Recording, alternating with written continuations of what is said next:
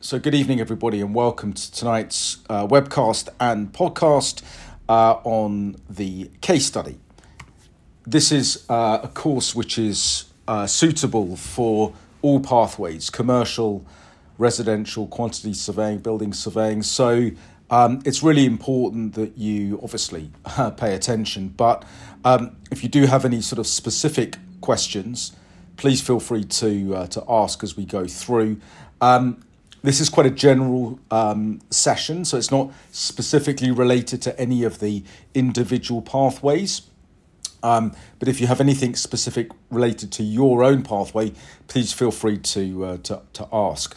This is not the same as the um, the case study workshop, which is where we go through individual case studies and ideas with you. So if you just want to sort of ask, you know, should I be doing this or should I be doing that? This is probably not the session to be to be doing this. This is just a general introduction to um, the case study, what you need to do, how you need to do it, um, what it is that we're looking for as assessors when it comes to um, preparing for your uh, p- for your interviews. So, um, as I said, if you have any specific questions, feel free to shout out. But if it's just a general sort of, you know, shall I do a letting or shall I do this? Uh, as I said, feel free to reach out um, separately. So, what we're going to be doing this evening is talking about the RICS requirements, how to choose an appropriate topic, how to structure the case study, how to present the case study, the use of visuals, the use of appendices, and looking at the common mistakes and pitfalls. Now, what I would say to you before we start on anything is that the case study is probably the most important of all the written submissions. So this forms part of the, the final submission um, template. So you do your summary of experience, you'll send your um, your your um, your um, CPD record and the case study. And the case study leads on to the presentation, which is what we will um, question you on for around 10 to 12, even potentially 15 minutes of your, um, of your interviews. So the choice of your subject is very, very important. So, just as a reminder for those that weren't here um, at the last session in terms of the actual dates for submissions, please note that Land and Property, the submission dates are the 15th to the 24th of August uh, of this year, with uh, a proposed interview uh, October, November uh, of this year.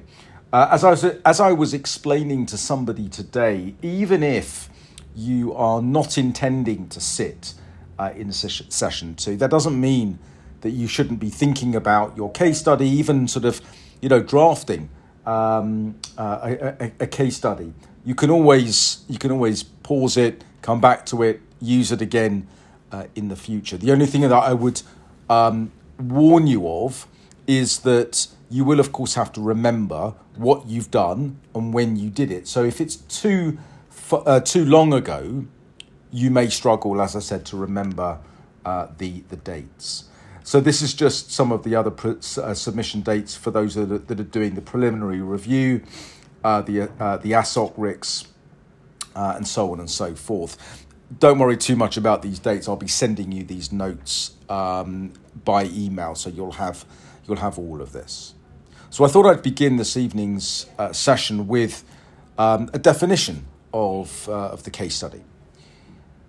What is it? What is this, this 3,000 word assessment that we are doing? Well, it's a detailed analysis of a project that you have been extensively involved in during the training period. And I have highlighted three key words there because it's really, really important that you fully grasp what it is the case study is all about. The case study is not just about telling the story of what you've done. Okay, it's not just about um, going through a letting that you've been involved in, or an acquisition, or a sale, and just talking through the process. You want to limit the narrative, okay? Because anybody could do that. Anybody could just explain how you go about, you know, doing a, a home buyer's valuation or a valuation for, for loan security purposes. What we're looking for is that third word there analysis. What you did and why you did it. Okay? So we are looking for you to be able to analyze your involvement, your specific um, uh, involvement in a project, and to be able to analyze, as I said, what you did and why you did it. And it's that last bit, the why you did it, that is the crucial element. So you need to think when you're thinking about your case study um, can I analyze this? You know, what sort of reasoned advice did I give to my client? Because if I'm just simply telling the story, that, my friends, is not a case study. If I can analyze the options that were available to my client and therefore me, how I considered those options, and whether or not it was, um, you know, what the proposed solution was, what sort of options were there. So think very carefully about that word analysis. The next key word I've highlighted there is you. Now, I know it sounds pretty obvious, you know, well, who else is it going to be if it isn't you? But what I mean by that is here is your chance to shine. This is the first thing that the assessors are going to see of your work. When we receive your submissions prior to your assessment, we will be reviewing your, your summary of experience and your case study. And that case study is vitally important in determining your success at final assessment. And when I highlighted you, what I mean by that is you're going to be grilled, as I said, for about anywhere between 10 and 15 minutes. So, therefore, you need to choose a subject which you have had responsibility for, not a colleague or your supervisor and you've you've helped with a bit of it here and there or you know you've been part of the team it's perfectly fine that you may have um, called upon senior members to to uh, for for advice and for guidance. That's absolutely fine, but ultimately, you have to choose a subject which has been your responsibility. And the final sort of key word there is extensively. As I've said, and I sort of keep harping back to it, um, the the the the nature of the case study is that they're going to drill into it. You know, they're going to highlight things. They're going to find areas of weakness. They're going to they're, they're going to probe. They're going to push. And if you choose a subject which you've had only sort of um, superficial involvement in, you won't know the answers. So choose a subject that you have um, extensive involvement in so that you can answer the questions in detail. And actually, you'll, you'll note there that the final sort of part of that is during the training period. The case study must have been completed within two years of your final assessment.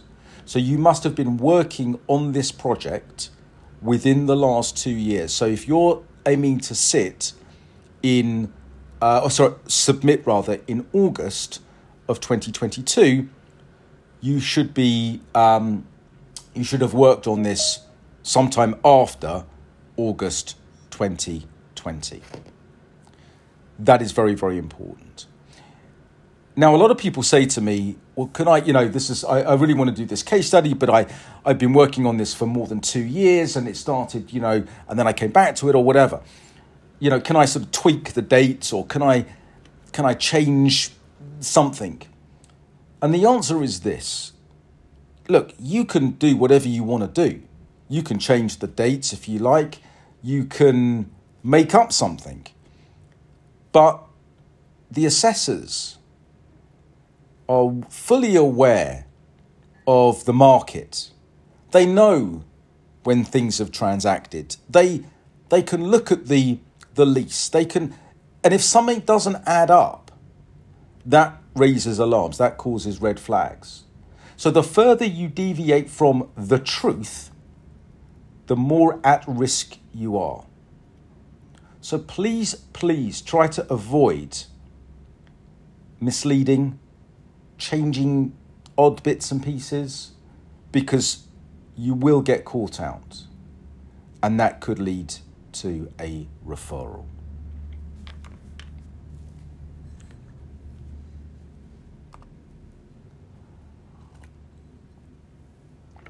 The case study is a maximum of 3,000 words. Um, is that sentence unclear to anybody? The case study is a maximum of 3,000 words. It doesn't say plus 10%, it says a maximum of 3,000 words. Please ensure that when you write your case study, you bear that in mind. It's not difficult, I promise you but you'll be amazed at how many case studies I read as a panel chairman, as an assessor, which are over the word limit. And it frustrates me because if you're given a specific instruction, why just ignore it? Why not actually stick to it? So please ensure that when you fill in the word count at the bottom of the, of the page, the bottom of the document, it doesn't exceed 3,000 words. It must be on a project or projects that you've been personally involved in um, in, in the two years prior to your assessment submission date. A project may have started over two years ago, but your case study should reference your involvement in the past two years. It must provide a critical appraisal of the project, together with an outline of your learning outcomes. This provides important evidence of the competencies you have achieved. The case study must give detailed evidence of your ability to work competently and to apply the knowledge relevant to your pathway. You will use this case study to make a 10 minute presentation to the final assessment panel. So I, I, I, I can't sort of overstate the importance of a good case study. Now, I've just come off, um, you know, assessing four candidates a couple of weeks ago. And the first thing that I did with the panel was to talk about the case study. It started off with a very gen- general sort of, you know, what do you think? Good case study, bad case study? Um, and thankfully, all of them were of a reasonable standard. But that, my friends, is often the starting point to the discussion about you and your APC final assessment. And I promise you that whilst you can't pass just based on the case study, nor can you fail just on the case study, you can certainly go a long way either way based on the quality of the submission. Your choice of project is very important and must reflect your specific APC pathway. You may have been working on a complex instruction or large project. Alternatively, the instructional project may be more straightforward and not of great financial value. It may simply be typical of the work with which you have been involved. The project may include work undertaken outside your country of assessment. Your case study validity will be calculated on a rolling period from the date you submit for assessment. You should check that activities you discuss in your case study are within the, are within the required 24 months, working back from the date you submit. The assessors will be looking for you to have chosen a real life project that you've been involved in or may have led on. Consider a project process where you've had to deal with a key issue, an anomaly, or a challenge you've had the task of overcoming. So, this kind of deals with a very common question, which is Is it too easy or is it too complex? And it's probably easier to, to answer that first question. Is it too easy? Is it too simple? Well, only you will know that. But quite often that question comes up because you may have been involved in something which to you, being an expert, seems relatively straightforward. That's fine. You do not have to overcomplicate things. Do not overcomplicate it to the point where the panel don't know what you're talking about. Be focused, be specific. However, you have to get the balance right between complexity and simplicity. You are about to become a chartered surveyor. And this case study is an opportunity for you to showcase your knowledge, your skill, your understanding of your subject matter. So, therefore, whilst you can keep the subject relatively straightforward, you should have, if you can, challenges, problems, issues where you can demonstrate to the client and therefore to the panel how you overcame them. Make sure this relates to the competences of your pathway, demonstrating your professionalism and your ability to problem solve. You're not necessarily expected to be running the project. It's your involvement or role in the team that you must outline, analyse, and comment on. And as I said, if the project has been running for some time, you may not have been involved from the start. So your involvement may not have been continuous, or the project may not be finished when you prepare your case study. It is not uncommon for somebody to say to me, I took over this when I moved to the, the, the to, when I moved to that department or when I joined the company. That's absolutely fine. It's your involvement that is important. In this latter case, i.e., when the project hasn't finished, you should provide a prognosis of the outcome. If you know the outcome between sending in your case study and your interview, then include this in your presentation. So, again, a, a common question is well, um, this, this particular uh, case study hasn't concluded. You know, the deal hasn't been done, it's under offer, um, or whatever, it's an ongoing um, case study. Uh, maybe it's a rent review, a lease renewal, which is still in lawyers' hands. You know, that's absolutely fine. You don't have to be.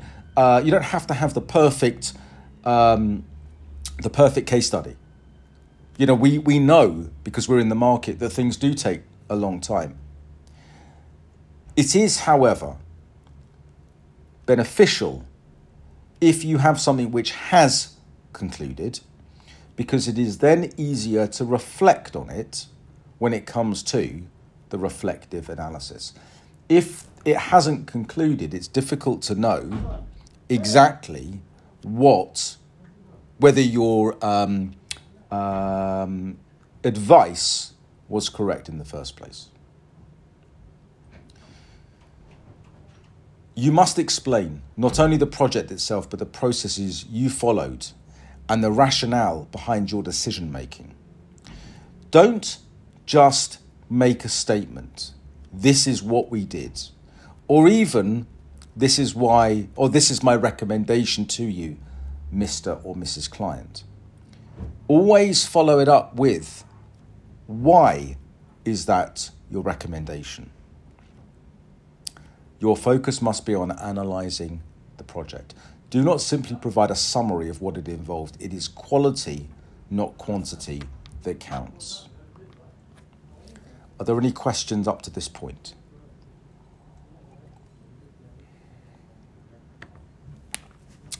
Okay, so putting the case study into perspective.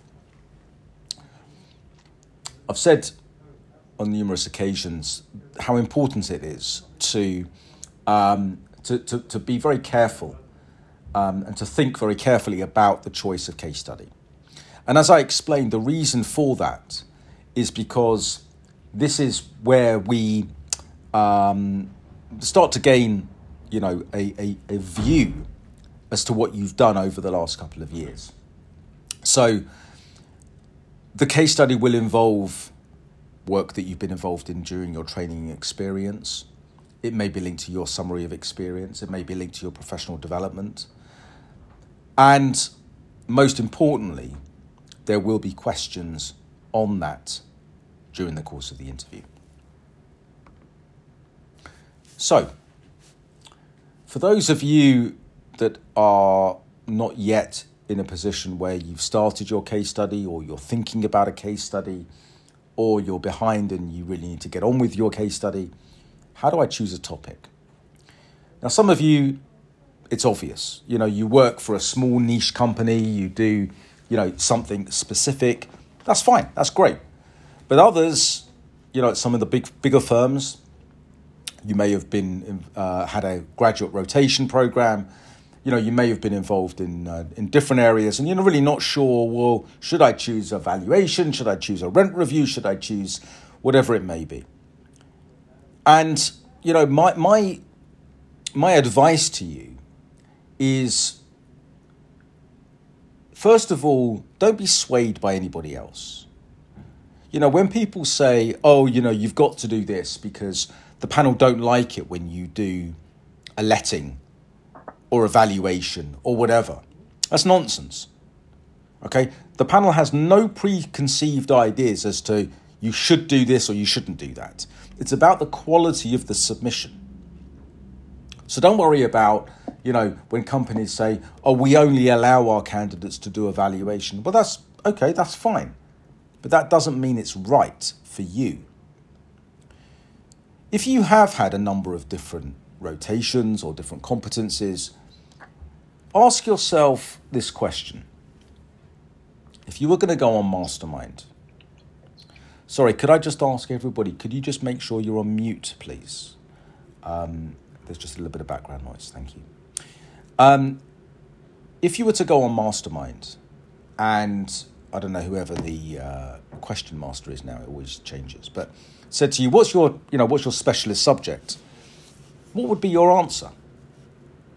What would be the what would be the um, the, the, the subject which you felt most comfortable answering questions on? What would you feel most comfortable presenting on? What uh, what what what subject have you have you felt most involved in? That, my friends, is the subject you should be choosing for your case study you should have personal involvement in a recent project. As I said, it can be any time over those last two years, but frankly, the more recent it is, the better, because you will remember what you did and when you did it and why you did it. It should be a presentable subject with opportunities to demonstrate consideration of options and reasons for rejection. Now, I, this is this is a really really important point you know, sometimes I read case studies which are just a fait accompli, where there are no other options. You know, this is what I did because that's the only thing I could have done. Well, that's not really a case study. That's just saying what you did because you didn't have any other choice. And, you know, apologies for, for, for harping back to lettings, but it's just a good example of this. But you know, you're instructed to, to, to let some offices, a retail unit, an industrial unit. You go to the market, it's in the middle of the pandemic, there's very little interest. You get one offer, you do a deal with them. That's not a case study. What I'm looking for is I've got three offers, four offers on the table. Now I've got to consider, having regard to my client's aims and objectives, which of those uh, offers should I recommend or which one should I reject? Do I go with the highest rent? Do I go with the best covenant? Do, do I go with the longest lease? Do I, do I go with a combination of all of those things? Options and reasons for rejection. You know, I'll give you an example.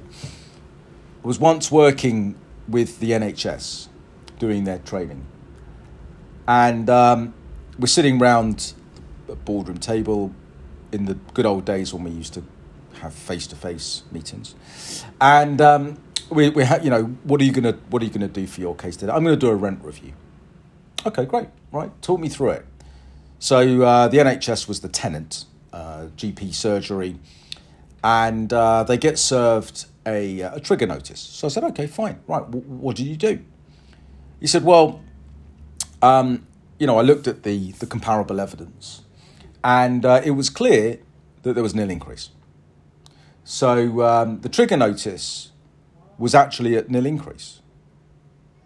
So I said, well, when you say the trigger notice, do you mean they just sent you a rent review memorandum at the same rent? You go, yeah, yeah. I said, well, how on earth are you going to write 3,000 words on that? Here's the rent review memorandum. There's nil increase. Please sign it, send it back. So, I didn't think that was a very suitable topic for a case study. Make sure the project is commensurate with experience and status evidencing achievement of all current competencies. You'll see why that statement is very important later on in this session. But what I mean by that is that don't try and impress them with something which is totally outside your area of expertise. You know, we don't expect two year grads to be valuing portfolios of, you know, 50, 60, 70 properties. Focus on one. There was a, in one of my very, very first interviews back in probably about 2002, there was um, a girl that, that came in and she was um, she, she, she was doing a, a case study on the acquisition of a shopping centre in Scotland for £300 million. Show, just goes to show how long ago it was. It's probably worth about £3 million now. Um, anyway, so here was a two year grad, worked for a propco, buying this shopping centre and, you know, it became very, very obvious during the course of the questioning that she'd, she'd been involved in it, but, you know, she'd got the comparables, she'd, she'd looked at the zone A's, you know, she'd done some due diligence. She hadn't been involved in the acquisition of it. And she got referred because when we started digging into the acquisition, she didn't know the answers. Demonstrate professionalism and a grasp of business and technical skills. It's not just about you know your ability to, to, to do a deal to write a report to value something to whatever. That's not what this is about. You know sometimes there are case studies where you make a recommendation to the client they don't do it and nothing happens. That's okay. You know if the deal doesn't happen it falls through. That doesn't mean you can't do it as a case study it's about whether or not you've given the advice if the client decides not to take that advice and the deal doesn't happen well there you go. This is not a test of your ability to, to close whatever it is you're, you're thinking of writing. So we move on to the structure. There are four sections. The introduction is the first one, unsurprisingly. In this section, you should provide a summary of the project and what your role was in the project. Include the following What did you do? What was your level of responsibility? Who were the stakeholders and what was the timeline? Now, as for four relatively simple questions. When you come to write your introduction, which is about 500 words, that is not terribly difficult to do. You know, my, you know, I work for so and so. My responsibilities are acting as an asset manager, property manager, a building surveyor, a quantity, whatever it may be. I report to the, the, the, the director. This is the this is the, the, the, the project. This is who I was acting for. This is the proposed timeline. This is when it started, this is when it concluded. Explain who you are and where you work. You know, we don't know anything about you. So when we get that initial case study through, I'm interested to know a little bit more about you. Explain what the instruction is and what your specific role is, the level of responsibility. And this is a, an interesting one. Always remember to write in the first person. I did this, I did that, I advised the client. Okay, so even if it's part of a team, you know, supervised by, that's fine. But always write in the first person. And, my friends, in your interview, remember to always speak in the first person. I did this, not we did this. In your case study, remember terms of engagement, fees, conflict of interest check, money laundering. Even if you haven't done any of those, because it may already have been done, that's fine. Then say so. So that the panel know exactly that, that you know that you should have that. So if you say, you know, I checked to make sure that the, our terms of engagement were correct and up to date, that the there wasn't it wasn't necessary to confirm fees as this had already been part of a, an ongoing instruction. Um, the anti-money laundering checks were up to date. I checked to make sure there was no conflict of interest, etc. That's absolutely fine. Describe the property, including the physical characteristics. It doesn't matter whether you're commercial, residential, building surveying, whatever. It is vitally important that you are able to describe the physical characteristics of the building. What sort of year was it built? How was it constructed? Was it a concrete frame? Was it a timber frame? Was there cladding? Was it a pitched roof? Flat roof? What are the windows like? Are they double glazed? Are they sliding sash, single um, glazed timber frame? Explain who the tenant is. Or is it multi let? Is it vacant? What are the lease terms? In other words, this introduction, these 500 words, are setting the scene.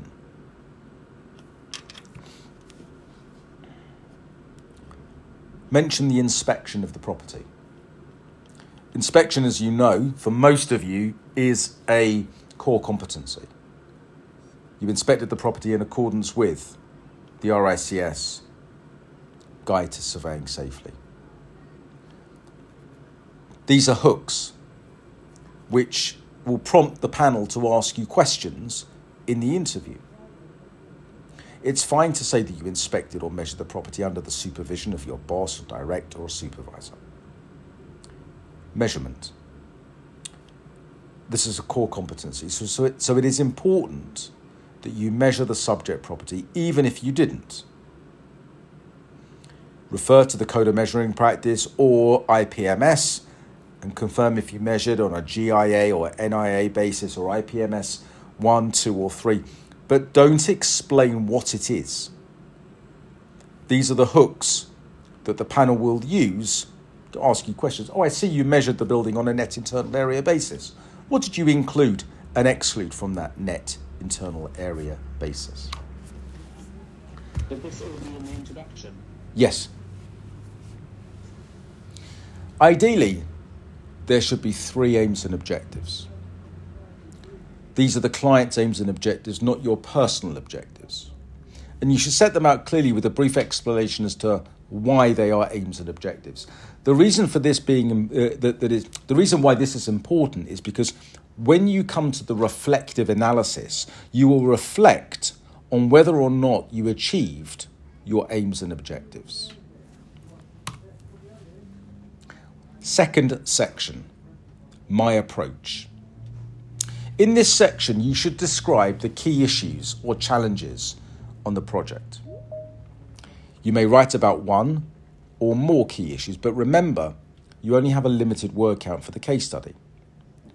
Explain the issues to make it clear to the assessors why it or they became a challenge for you. Explain the options you considered and the solutions you identified. Explain why some of the options were not feasible. What is a key issue? A key issue is a factor that affects the decision making process. In order to meet your, aim, your client's aims and objectives, I had to consider these key issues. That is. W- Sorry, Jude, would you mind just um, muting, please? Um, that is what a key issue is. the factors which affect the decision making process. Ideally, there should be three. Refer back to the aims and objectives and ask yourself so, in order to meet those aims and objectives, what do I have to consider? Those are your key issues. Try, if appropriate, to include valuation as a key issue if you're not doing a valuation case study, as it is a core competency. So it may be establishing the market rent, it may be establishing the market value, whatever it may be. Still, section two options.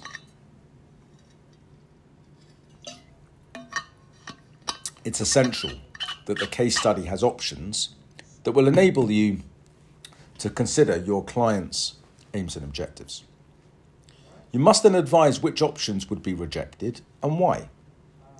The reasons for rejection are as important as the proposed solution. So, again, when you're looking at your case study and you've set out these are the options available to you. So, let's take, for example, a property management case study. Something which is pretty um, common, shall we say, these days, is dealing with arrears, rent arrears. And we're now coming to a situation whereby the the, the, the Coronavirus Act is coming to an end, the moratorium, etc. So there will be um, opportunities to pursue tenants for non payment of rent. So when you have a situation whereby the tenant hasn't paid their rent, you can set out the options that are available to you.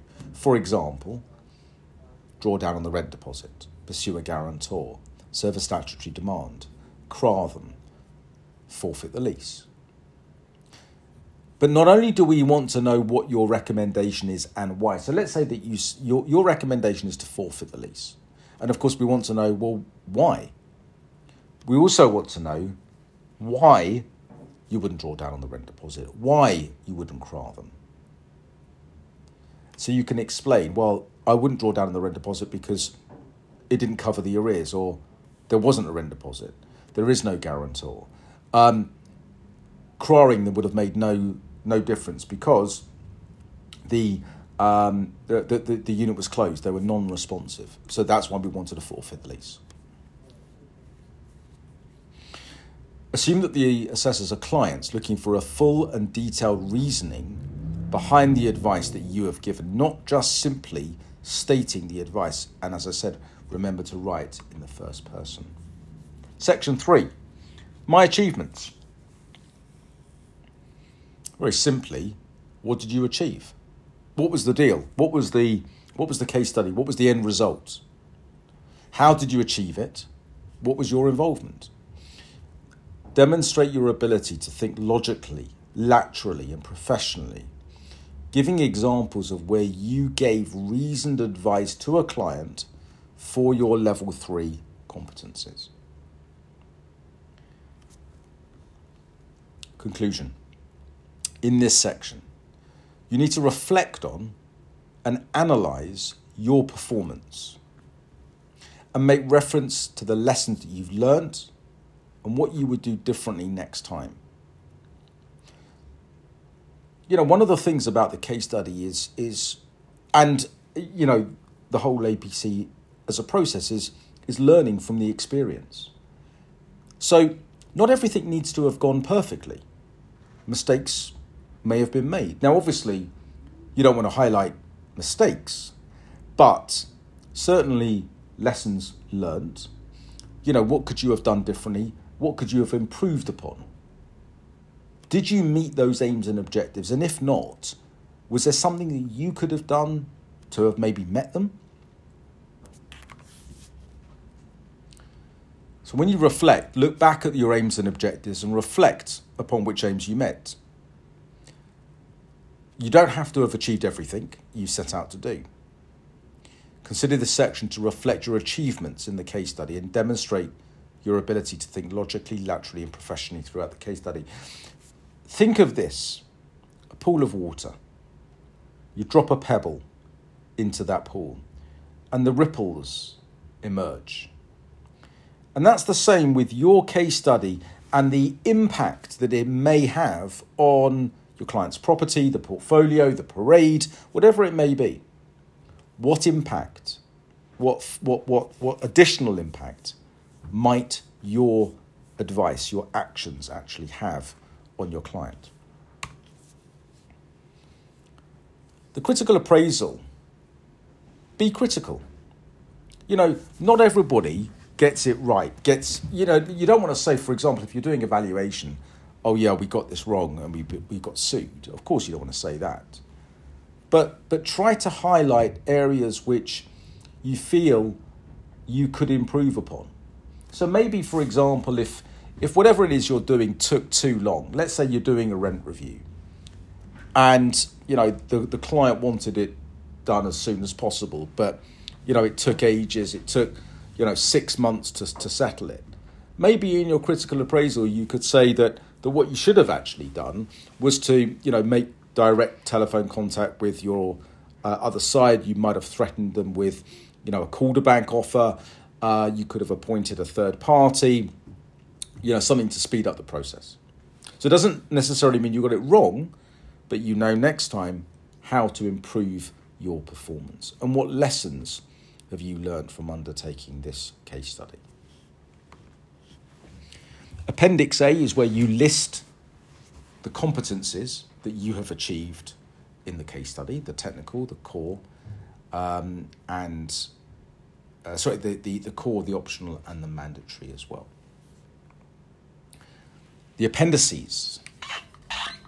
The appendices are as important as the case study. It forms part of it. You will be questioned on it. It is read uh, in conjunction with the case study. So the appendices should be used to support your case study. The word count of 3,000 words does not include the appendices, nor, my friends, does it include the headers, the footers, the table of contents, the um, schedules of comparable evidence, for example, that is not included in the word count. Photographs should be in colour, focus, and clearly titled. Attention to detail. Maps and plans should have a north point, a scale, and reference to copyright. It is illegal to reproduce a map or a plan, whatever it may be, without reference to copyright whether it be from Google, Land Registry, whatever. And if you don't know the scale because it's been reduced for the purposes of your your um, case study, just say it's uh, not to scale. Um, although not included in the word count, the appendices are an important part of the case study. You can be asked questions on the information contained within the appendices confidentiality.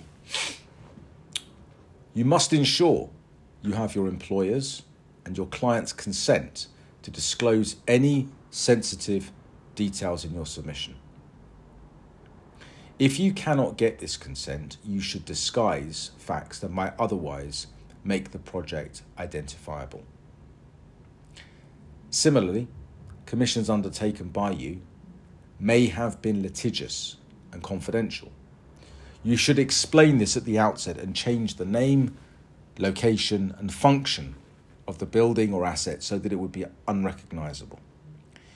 The information contained in your submission will be treated as confidential by your panel of assessors and RICS. Just on this point, if you seek the consent of your employer and or your client and they don't give it to you, you cannot use it. references. Extracts from Acts of Parliament, case law, other sources should not be quoted at length, but essential references must be given. The total word count will be included at the end of the case study, and you can include notes on what you've included in that word count, i.e., 2,950 words, not including headers, footers, tables, schedules, etc., etc. The assessors will be looking to see that you have kept within the prescribed word count for both your summary of experience and your case study. So, an overview. While writing the case study, you should be aware of what evidence you've already provided in your summary of experience and ensure that the level and scope of activities you're describing is consistent with what's been detailed in the summary. The assessors will look at the summary of experience and case study individually, but will also take a holistic view. Review all your written evidence together before you submit it and make sure that there are no omissions or contradictions. Finally, your submission must reflect your abilities in the following areas written, graphic communication, professional standards of organisation and presentation, analysis, reflective thought, and problem solving, learning from experience gained. You may find the preliminary review feedback, if that's what you're doing, uh, beneficial as a checklist to consider if you've met the submission requirements for the case study. Let me just focus on that for just a, a second. The written and graphic communication, professional standards of organisation and presentation.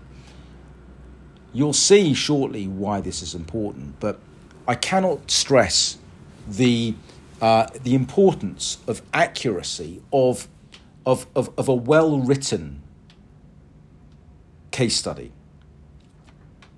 Take the time and effort to do a spell check, check your grammar, add up your floor areas. If you're converting from square feet to square meters or vice versa, check to make sure that you've got the, um, the numbers correct.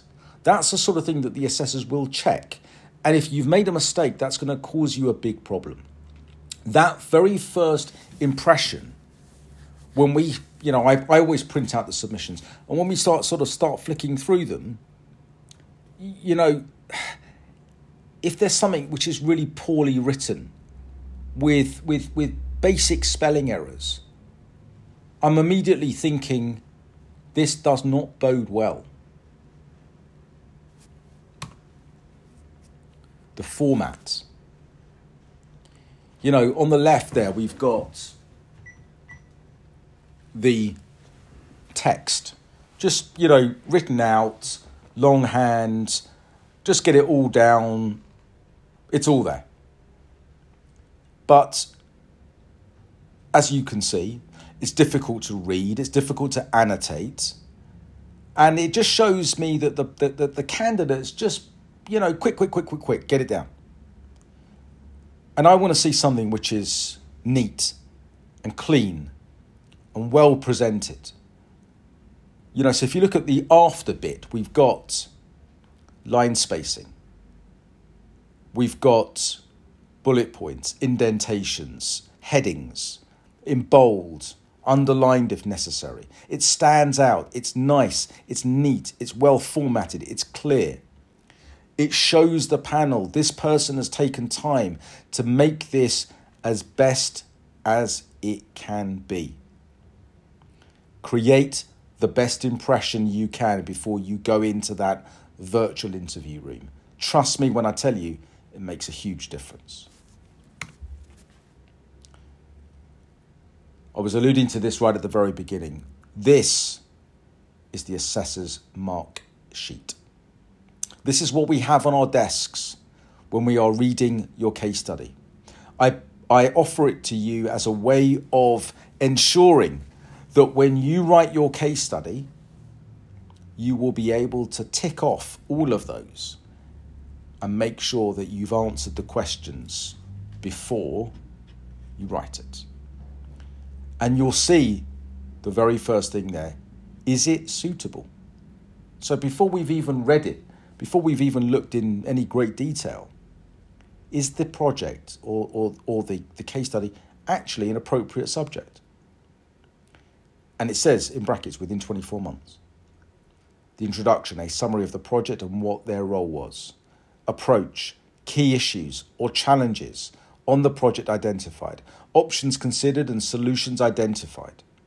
Achievements, describe what they've achieved and how ability to think logically, laterally, and professionally, giving examples of where they've given reasoned advice to a client for level three competences. Conclusion critical analysis of their performance, lessons learnt, and what they do, what they would do differently next time, and a good display of professional and technical knowledge and problem solving abilities. And finally, look how important it is. It's right there on the mark sheet.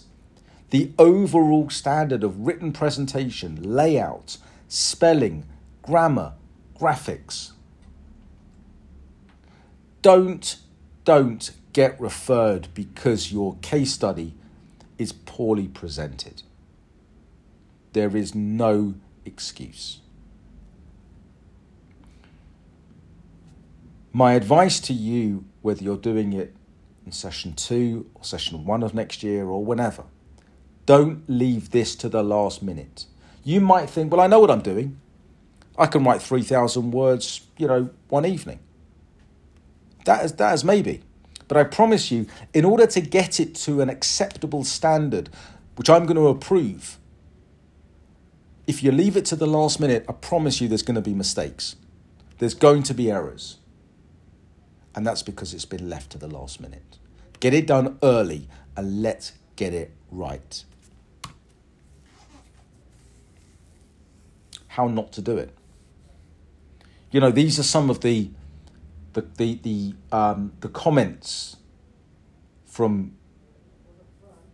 uh, on, on, case studies that, that where, where candidates have been referred.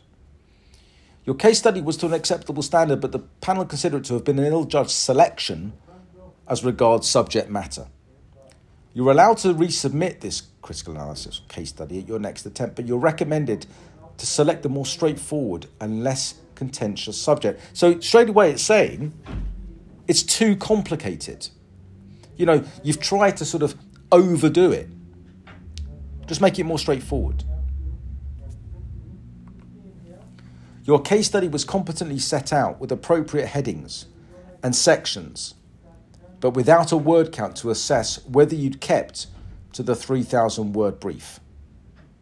You did not include any references at relevant points in the text to the five appendices, A to E, which left the information contained therein unrelated to the main body of the document. You can see that uh, how sort of specific they are. There are no references. So there are there is a there's an appendices uh, there, there are appendices A to E, but you haven't actually said where they are in the text. Attention to detail. The subject of your case study was a suitable one and reflected your day to day work. Despite a couple of grammatical errors and wrong dates, and they're very specific here, page 7, clause 1.9, the tenancy termination, January 2013, and the last line of the paragraph 24th August 2013 when it should have been 2012. The documentation was generally well laid out and was within the suggested word count. You were able to rectify and confirm the dates in question during your presentation. The panel raised a concern over your conversion of square meters to square feet and would request that these are revis- revisited, together with a review of your map at Appendix C which has a copyright logo on the bottom left hand corner, but the north point has been, has been added manually post printing before resubmitting your critical analysis. So you can see here that, you know, whilst this may not necessarily have led directly to a referral, there were some quite substantial errors here, grammatical errors, wrong dates. The that he'd obviously forgotten. This was when we were doing prior to the electronic submission, uh, the actual uh, printing and submission of the uh, of the documentation. Forgotten to put the copyright logo on, and had basically sort of cop, you know printed it and stuck it on with Pritt stick. You know, this is somebody that is going to be a chartered surveyor, and yet in a in in a report which he's had six 12 months to work on, there are still grammatical errors. There are still numerical mistakes in the conversion of square meters to square feet. So, therefore, doesn't that cause some concern about the candidate and their ability to advise their clients? If they're writing a report, do they do they make the same sort of mistakes? Although it was evident to the panel that you were familiar with the topic in question, there was difficulty in establishing what key issues were gained. There was concern regarding your rental analysis and the rate agreed. The subject was somewhat simplistic in nature, so now we're going the other way. And much commentary contained within your case study appeared to be drawn out in order to achieve circa 3,000 words. As an observation, it would be more beneficial to discuss a more recent topic where experience was gained instead of referring to a letting that took place over four years ago. This was at a time before the two year rule came in. And that, my friends, is your introduction to the case study. I would now like to invite any questions